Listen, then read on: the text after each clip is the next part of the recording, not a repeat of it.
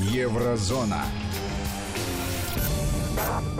Здравствуйте, в студии Евгений Яковлев. И на удаленной связи с нами Владимир э, Сергеенко, писатель и публицист, автор ведущей программы «Еврозона». Владимир, приветствую вас. Здравствуйте, Евгений. Я не ослышался, вы в студии? В студии у микрофона, да, изоляция mm. для меня, например, и для многих коллег закончилась. Э, скоро ждем здесь и вас. Будет приятно увидеться лично. Прекрасные новости. Значит, мы выходим к нормальному образу жизни – в нормальном темпе. Вы знаете, сегодня со специалистом мы как раз разговаривали о том, как психологически тяжело россиянам э, выходить, на самом деле, из этой самоизоляции, потому что почти три месяца да, были отдельно, работали удаленно, а тут приходится бок о бок с коллегами работать. Есть, конечно, страхи, что есть еще возможность подхватить инфекцию. Это, конечно, э, немножко пугает, но я по своему опыту могу сказать, что у нас все хорошо, встретили как родного. Очень приятно было увидеть своих коллег. Так, надеюсь, что скоро увидимся, правда. Э, Евгений, я вас попрошу назвать телефоны для связи и напомнить нашим дорогим радиослушателям, что э, если вы пишете свои размышления, задаете вопросы, пожалуйста, подписывайте, чтобы было можно к вам обращаться по имени, то есть давать имя. Если еще коротко напишите, чтобы мы сами не определяли, э, откуда звонок, откуда смс, то город или страна тоже замечательно. И если вдруг вам захочется сказать доброе слово ведущим, не отказывайте себе, пожалуйста, в этом, потому что это дает силы еще лучше для вас работать. Так, итак, напоминаю, наши контакты 903-170-63-63. Это WhatsApp или Viber, где вам удобнее, чем вы пользуетесь. Или если вы по старинке хотите отправить смс, 5533 в начале слова «Вести». Как вам удобнее, все сообщения к нам приходят. Вот уже написали, что в Нюрнберге льет, как во Владивостоке. Привет Приморью. Спасибо Нюрнбергу. Вчера я тоже в Москве лило, и позавчера лило. В какой-то момент такое чувство было, что опять э, месячные осадки за час выпали. Ну, не знаю, что с природой происходит. Она тоже, может, из карантина выходит и решила все своими красивыми сторонами открыться. Знаете, вот вам солнце, вот вам дождь. Завтра еще осталось снега дождаться. Тогда мы э, действительно поверим в какой-то сценарий, который мы не контролируем. Как есть расхожая э, фраза «любите природу, мать вашу». Берегите природу, мать нашу. Нет, берегите природу, мать нашу или вашу. Нашу, нашу, конечно. Нашу матушку природу. Итак, Друзья. давайте, да, перейдем к более да, предметному разговору. Напомню, что программа Еврозона посвящена всему, что происходит э, в Евросоюзе и вокруг него. И часто мы затрагиваем и Россию, и даже дотягиваемся до США. А, Владимир, вы вчера обещали э, подробно осветить определенную тему касаемо бундес... Э, депутата Бундестага. Да, вчера я ее задел, сегодня уже Deutsche Welle, наши коллеги, решили присоединиться э, к немецкой травле, скажем так, которая началась Шпигелем и общественным телевидением Германии. Еще раз, общественное телевидение Германии, кто не знает, каждое, каждое домохозяйство обязано оплачивать какую-то сумму в месяц это принудиловка, то есть если у тебя дома нет телевизора, ты все равно должен эту сумму платить, и это формирует бюджет общественного телевидения. И считается, что тем самым вроде гарантируется независимость общественного телевидения. Я говорю, что у них повестка есть, и я говорю о том, что их редакционная политика является абсолютно э, не свободной политикой журналистики, а нормальным государственным телевидением. Просто такая форма вроде бы как общественная. То есть это нормальное государство государственно, все в порядке у них. Вот, вот в, нам пишут, что в Каталонии народ гуляет. Ну, прекрасно, если народ гуляет. Так вот, э, коллеги из Deutsche Welle решили тоже по, пообщаться на тему, э, что же делал депутат Бундестага э, в Крыму.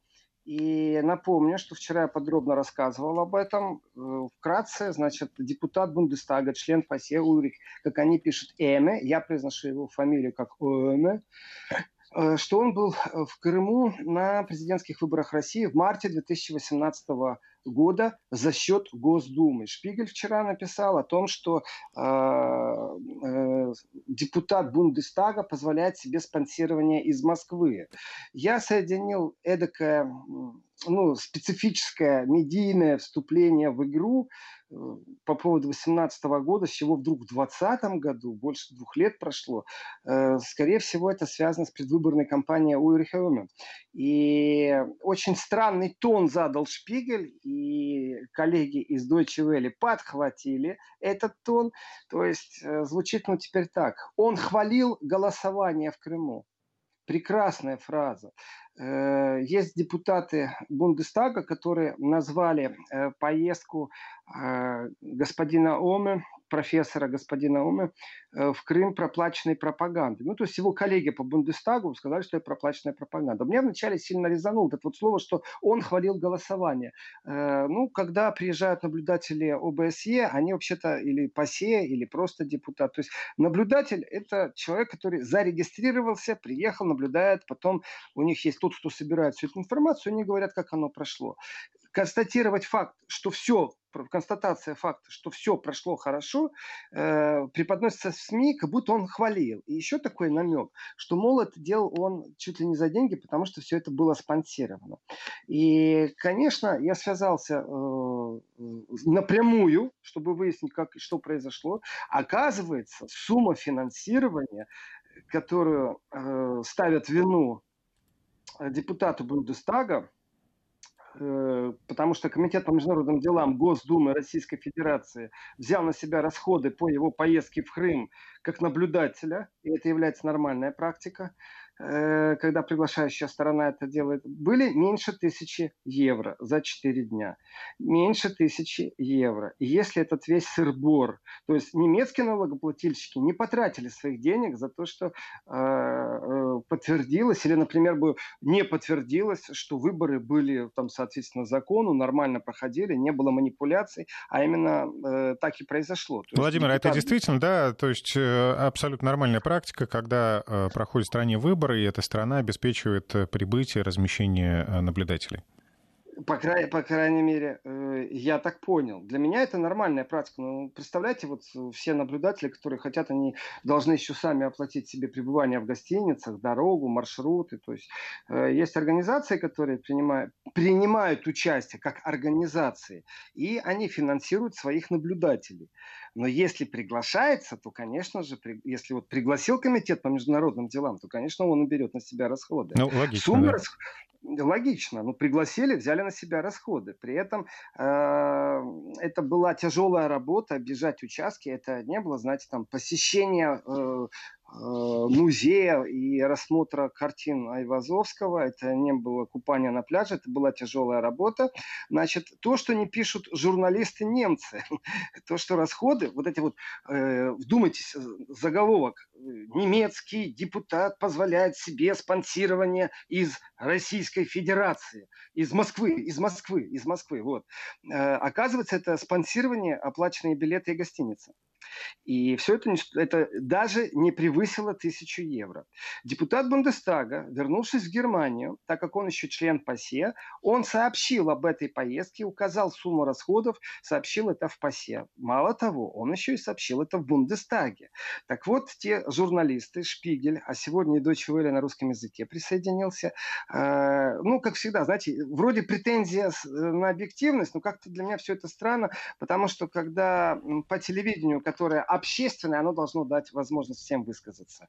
И если это общественное телевидение вдруг э, дает возможность выступить депутату от Свободной демократической партии Михаилу Линку, и, ну, понятно, свободные демократы, которые находятся в коалиции с правительством, они с оппозицией в любом случае не дружат.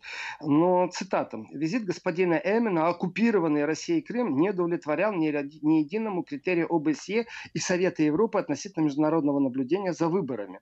Подобные политически мотивированные, услужливые наблюдения – не что иное, как проплаченная пропаганда в интересах действующего противозаконного государства, в данном случае путинской России. Это он заявляет на центральном телевизионном канале Германии. Пропаганда рулит по полной. Ну тогда пусть пусть центральное телевидение даст возможность депутату Эми сказать что-то по этому поводу и объяснить ситуацию, как это происходило, что происходило, сколько денег потрачено, а то прям какая-то пропаганда. Э, прям он деньги какие-то берет. Что-то непонятно мне, это не ирония, не заголовки. И по поводу единых критериев ОБСЕ, вы знаете, по поводу ОБСЕ проблем-то много э, накопилось. Давайте поговорим об ОБСЕ. А был ли такой случай пару лет назад, когда было предложение, например, по Украине дать точки, в которых дети находятся географически, то есть геолокацию, детские сады, школы, чтобы эти пункты 100% не подвергать ни в коем случае огню. Ну, то есть, чтобы не стреляли по этим пунктам. А Басье передали точки. Что потом произошло? Огонь раздался по этим точкам. Об ОСЕ давайте поговорим. У меня нет вопросов. По поводу критерия об ОСЕ, я думаю, э, депутат Свободной демократической партии Михаил Линк вообще не понимает, как проходят эти вещи. Может только подтанцовывать под пропагандную дудку. Притом это Мочилово началось со Шпигеля совместно с общественным телевидением. То есть я вижу здесь уже в складчину и коммерческого проекта, и еще какого-то. И вчера я э, выдвинул версию о том, что, э, скорее всего, это связано с предвыборной кампанией, в которой Ульрих Эмер сейчас находится. Она еще не вступила в полную стадию. Его кандидатура выдвинута как... Э, он будет бороться за место бургомистра города Хемниц, бывшего Карл Маркс штата. И я связываю эти две вещи взаимно. То есть они настолько сильно испугались, что решили поговорить о том, что было в 2018 году. Ну, ну ничего нарыть не могут. Вот они решили поставить претензию, за что им очень благодарен, потому что теперь э, больше людей будут знать, что существует возможность приехать в Крым, и что в Крыму, когда они говорят, что он хвалил, то есть было подтверждение того, что все это было, э, и пусть им это не нравится, по чесноку. То есть выборы э, в Крыму проходили, и это скрывалось, э, по нормальным канонам. То есть э, не было манипуляций. Самое важное доказательство. Не факт того, что присутствовал кто-то, а факт того, что подтверждено это. И оказывается, если он хвалил, то есть, значит, как он мог хвалить? Он же не говорил, что очень вкусно, а он говорил, что прошло хорошо. Я по-другому слова хвалил не могу принять. И они пробуют это преподнести сейчас как что-то негативное. Большое им спасибо, потому что это реклама. Так вот, я связался непосредственно с депутатом Эми, и его комментарий э, звучит так, что он сообщил в Бундестаге. И существует процедура, потому что в Бундестаге очень зорко следят и очень сильно следят за тем, чтобы не было подозрений в коррупции. Вплоть до того, что если человек летает за госсчет и у него накапливаются э, мили за перелеты, эти мили тоже должны считаться как государственные, а не его личные. И были случаи, когда люди подавали в отставку именно потому, что они э, эти мили решили воспользоваться э, частным образом, хотя эти мили оплачены государством. Так вот, очень зоркое слежение, и в Бундестаге по поводу коррупции дуют на холодное. Он сообщил о своей поездке, и к нему никаких претензий не было. В Бундестаге не было, но тему раскручивают. Э, будет ли он предпринимать дальнейшие шаги по восстановлению справедливости, или вообще будет ли он разговаривать со Шпигелем, с АРД и прочее. То есть э, он э, пока еще думает, но будем смотреть, потому что как развиваются события, потому что не так много друзей у России, я считаю, и в претензию они выставляют, что он в ПАСЕ выступал за возвращение Российской Федерации.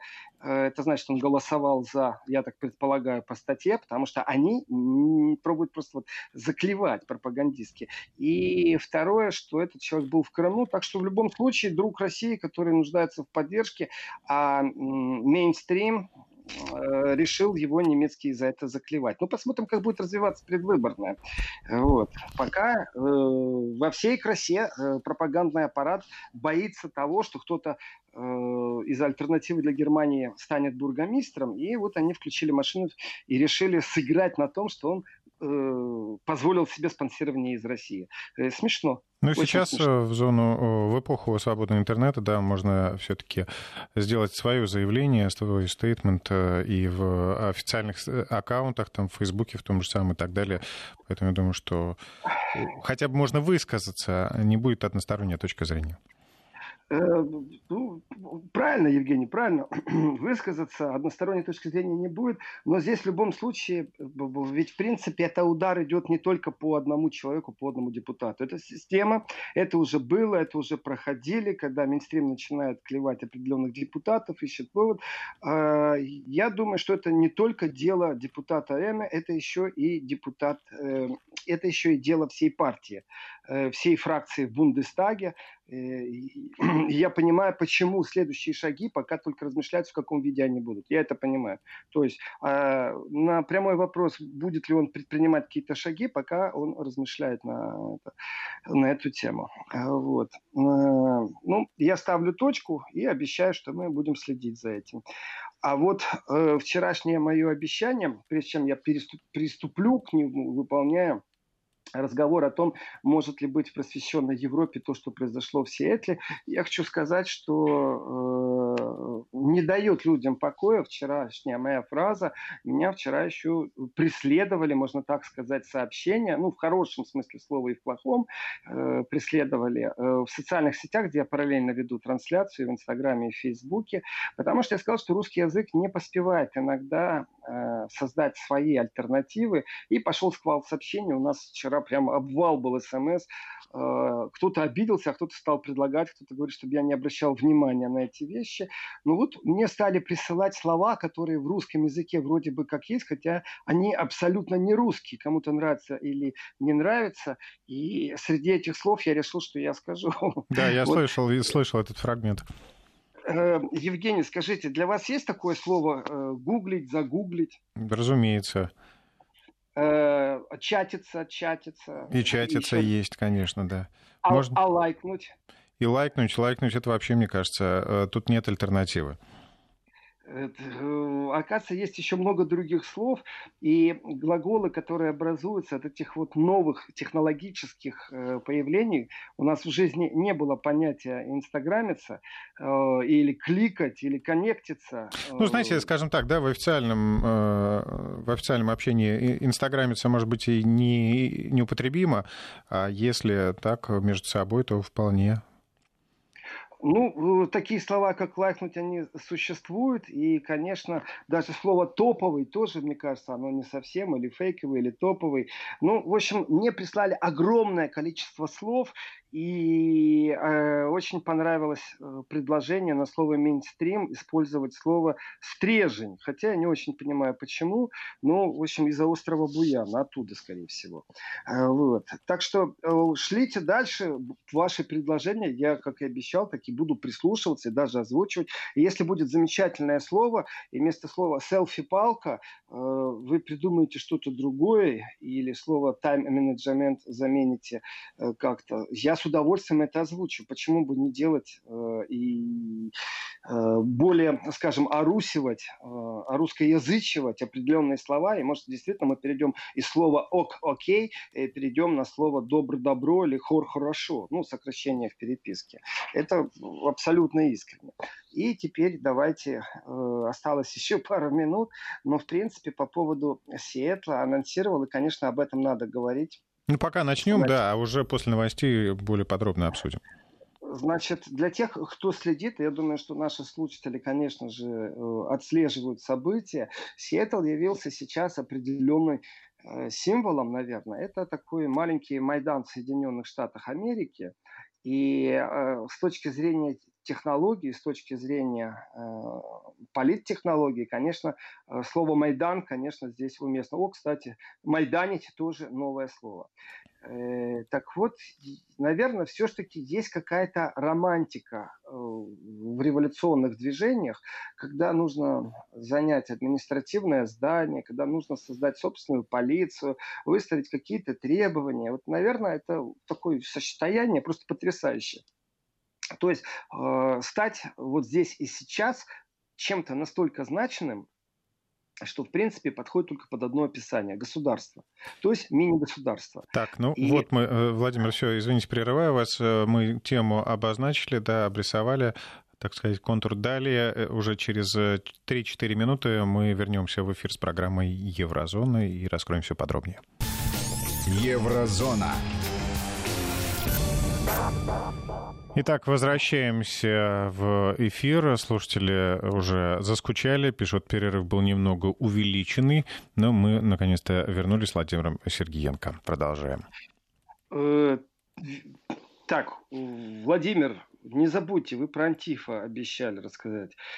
Где обещанный про Сиэтл? Давят? Иван нам Челябинска написал. Слушайте, а мы же Антифа подробно обсуждали, мы на, обсуждали... на прошлой неделе. Но пройдемся еще раз. Это, это действительно важно, чтобы понимать. И большое спасибо всем, кто помог нам. Э, и из Подольска я вижу Алексей, и Татьяна. Берегите природу нашу, мать вашу. Да, конечно же. И вчера, например, э, очередной раз в дискуссии затронул был вопрос, но не здесь, не на Вести ФМ, эм, по поводу того, что такое углеродный след и как с этим жить дальше. И я считаю, что это очень правильная тема. И вполне возможно, может, еще сегодня вернусь, что за углеродный такой след и как мы его с вами оставляем, а сейчас к обещанному. Э, значит, ну, по поводу майданутых, как новое слово, и мы все понимаем, о чем сразу э, речь. Так вот, по поводу майданутых я скажу так. Э, лихо беда начала, и теперь и в Соединенные Штаты Америки тоже э, смотрели-смотрели, завидовали. Знаете, там есть оппозиция, там вот есть какие-то майданутые, майданят, а у нас нет такого. Ну, вот они завидовали-завидовали, решили, что нужно поставить эксперимент у себя в стране, при этом разыграть его классически, так, чтобы были и чемпионы, и победители, и полуфинал, при этом создать и шоу соответствующее политическую ситуацию использовать и, конечно, в личных целях. Но вопрос все-таки звучит, возможно ли такое в посвященной Европе. Так вот, что возможно? Давайте так. Э, пару кварталов в городе захвачено. В них находится вроде бы как самоуправление. Э, в этих кварталах декларируется, что существуют советы жителей, Вдумайтесь, советы жителей, страна советов. Э, в этих кварталах есть э, как бы такие, ну, не гвардейцы, но представители, которые взяли на себя полномочия э, полиции, то есть смотрят за правопорядком. Есть даже общественные показы кино, тоже очень интересно. И все это происходит в течение дня. Вот целый день и кино показывают бесплатно, и советы они проводят. И, в принципе, захватили ли они э, город и стали декларировать новое государство, и стали ли они говорить о том, что у них есть какая-то там декларация независимости, или это какая-то игра в революционеров. Э, вот здесь очень важно понять. Есть предположение по поводу там Сороса. Э, уже я услышал тоже новое слово, что вот есть там Соросят, уже много кто знает такое понятие. Но вот есть еще, оказывается, и Клинтонята. Для меня это ну, новое слово, с ним пожить еще надо, но тоже сразу становится понятно, о чем идет речь. И э, Сиэтл с точки зрения «давайте поиграемся в революцию, это так интересно», или все-таки Сиэтл с точки зрения, что кто-то отрабатывает технологию хаоса. Это большая разница. Вот здесь и сейчас стать главным комиссаром э, 24-й улицы третьего квартала собирать совет жителей, понимаете, это все интересно, это все здорово.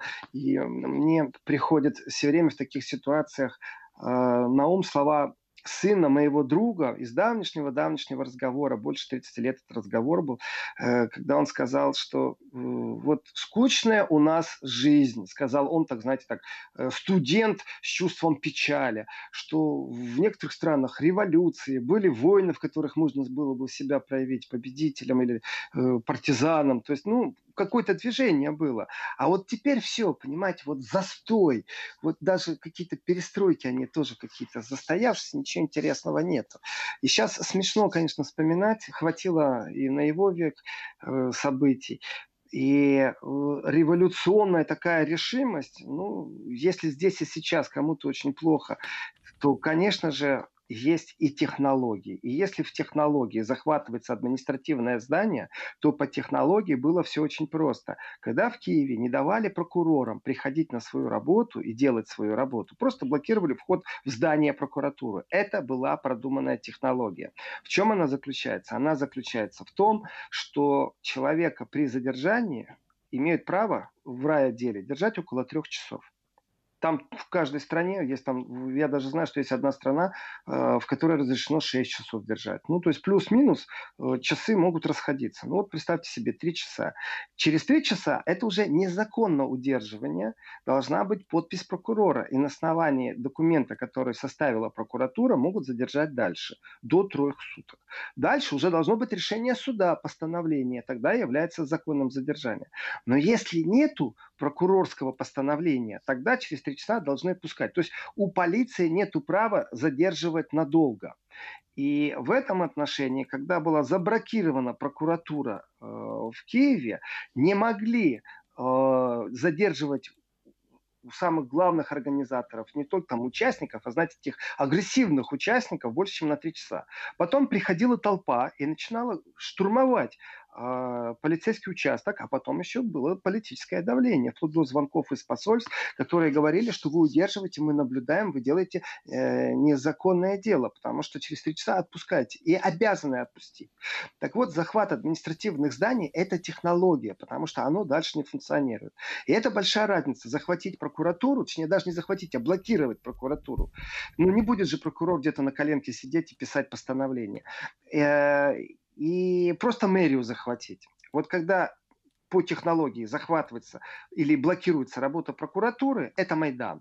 Когда, я считаю, захватывается по технологии мэрия города, это играют в революционеров. Это разные понятия. Когда толпа стоит и скандирует о том, что там гоньба, позор, там полицейские, сложите оружие, снимите форму, и создается опасная ситуация вокруг рай-отдела, скажем так, и разницы нет, где это происходит, в России, в Германии, во Франции, в Америке, то это технология, опять же. Но это может быть технология, которая не связана с последующим захватом прокуратуры. Это будет здесь и сейчас. Просто хаос, просто анархия, просто беспорядок. И полицейский участок не в состоянии сам себя охранять. Ну, просто у них нет такого личного количества состава, чтобы это вот, продолжить. И легче покинуть и отпустить всех, кто там есть, если толпа штурмует. Является это здесь и сейчас победой. Но если системно все тех лидеров, которые занимаются тем, что разогревают толпу, э, принимают участие в боевых действиях, как это было в Киеве, э, их все время освобождают такие, знаете, перебежчики, то тогда это опять технология. Если это в одном месте произошло, и потом сказали, так, все сложите, и вообще мы в мэрии выдвигаем декларацию о том, чтобы всех полицейских лишить пенсии, все, и больше им зарплату не платить, это наше требование, то у меня ощущение, что это детский сад, это спектакль. Я не доверяю, потому что по технологии в Киеве было совсем по-другому. Блокировали прокуратуру именно для того, чтобы зачинщики могли продолжать дальше свои противоправные действия воплощать в жизнь. Э, если же мы играемся э, и играемся в революционеров, даже если мы верим в эти пять минут, что мы настоящие революционеры, и собрали совет аж на шести кварталах, э, это замечательный эксперимент, но давайте, даже полицейский участок они захватили.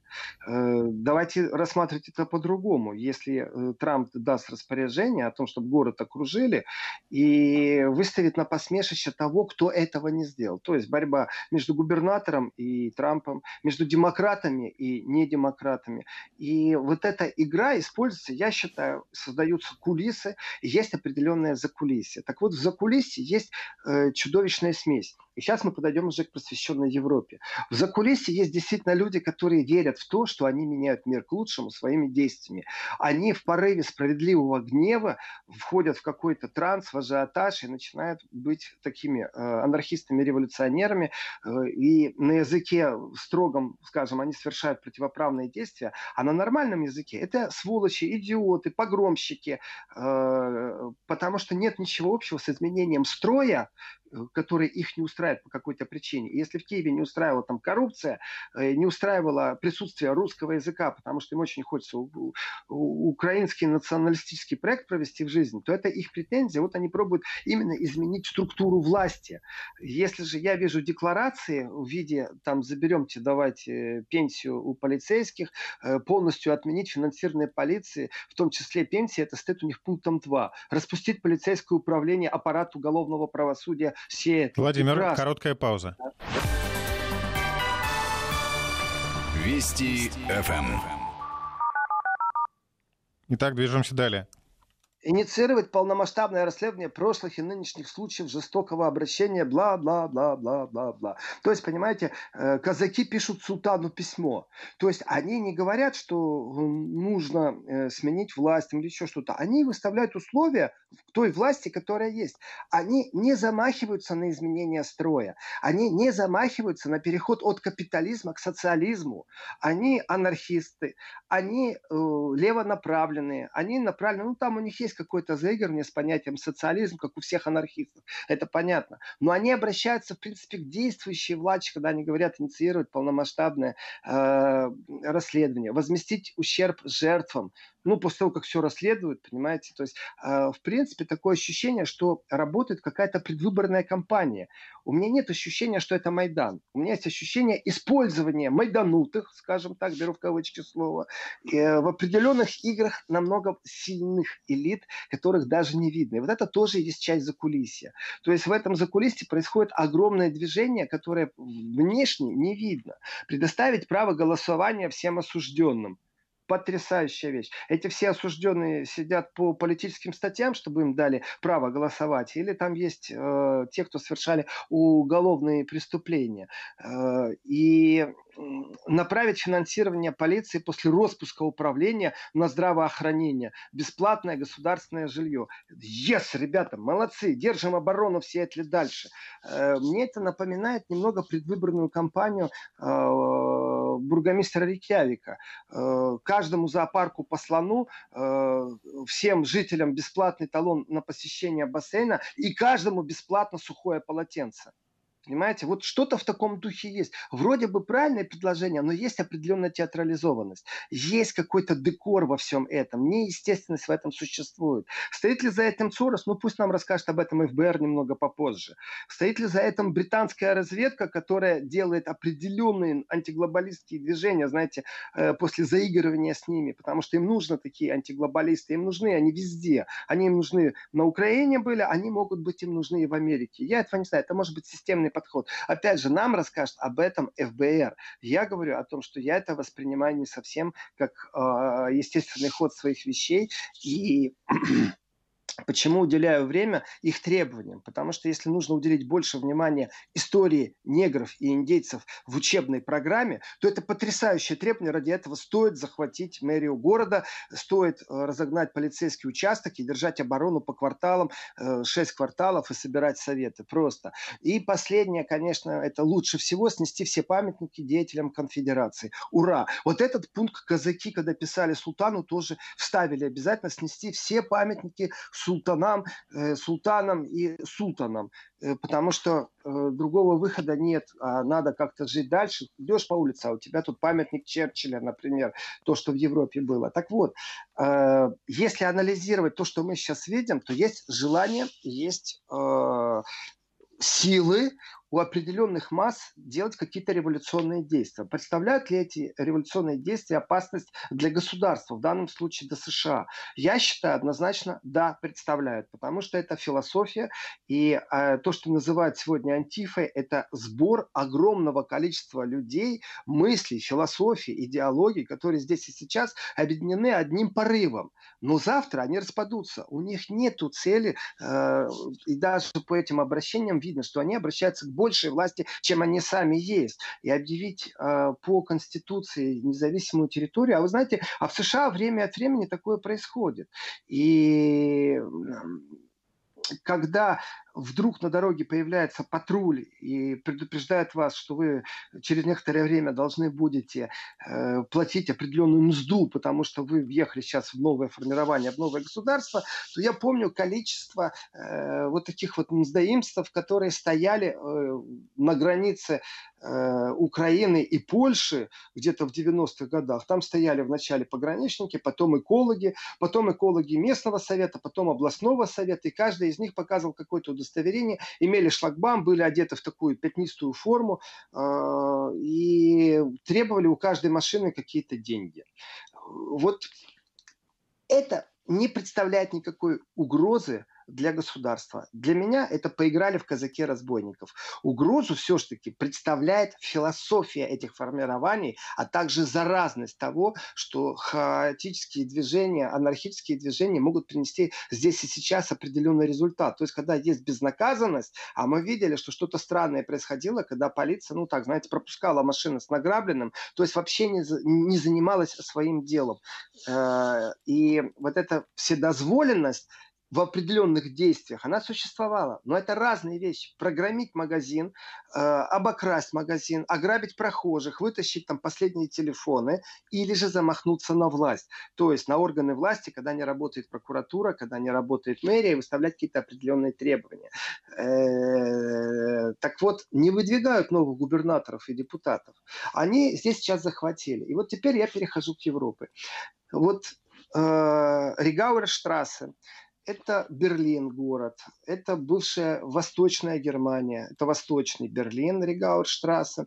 Э, там точно так же захватили один дом. И точно такие же требования, точно такой же совет, только по этажам. И в какой-то момент э, добровольцы, которые сочувствовали, э, после обращения в интернете о помощи, начали усиленно собираться, подтягиваться на район, скажем так.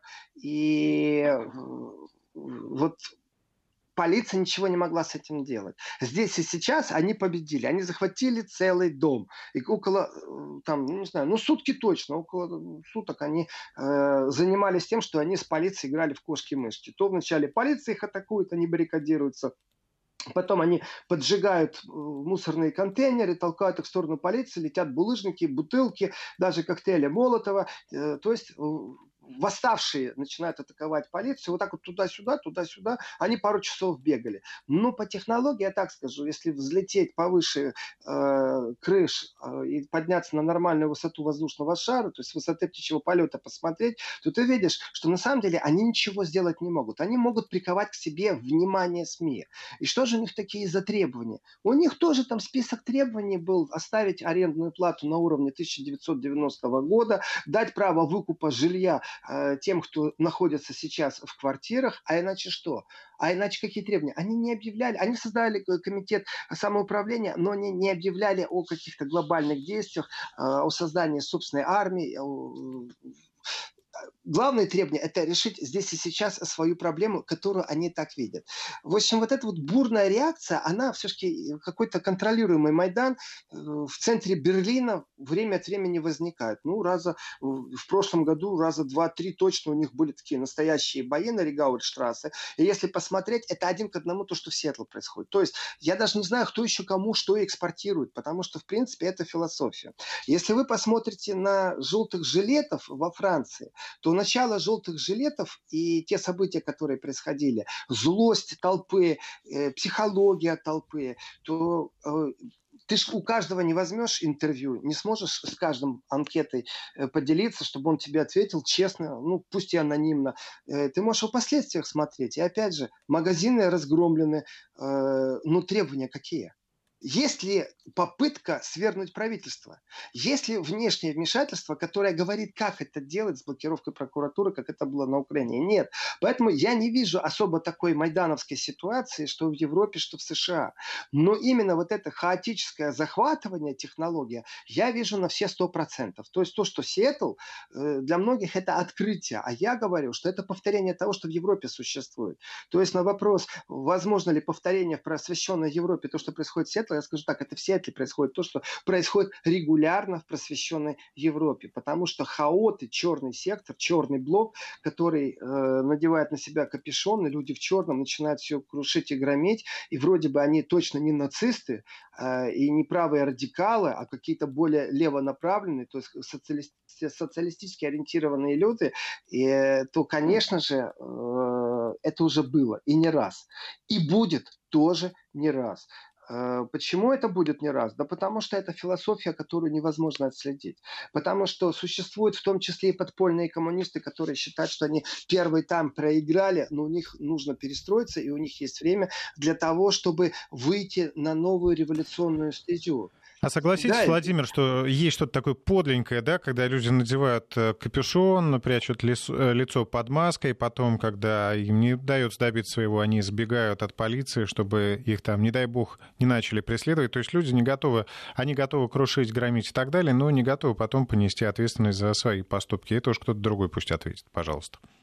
Ну вот, вот эта анонимизация, вот этот хаотизм, это в принципе уже сформированная философия. Это не появилось что-то новое. Другое дело, что многие предполагали, что вот эти хаоты анонима, э, анонимные, э, их еще называют автономы, потому что они никому не подчиняются, что они все-таки э, не имеют никакой силы. Я говорю, что пока они разрознены на сегодняшний день, является угрозой их философия. А философия, Евгений, это то, что вы только что сказали.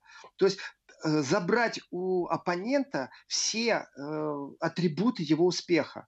Вот еще два года назад люди в очереди стояли, ах, новый iPhone появился. Ну так давайте сделаем, что не будет магазина, где эти айфоны продаются. Да плевать я хотел, что он у тебя есть, этот новый iPhone, новая машина крутая. Мне не интересует твоя крутизна. А если ты дальше пробуешь свой успех продемонстрировать именно так, то мы его разрушим.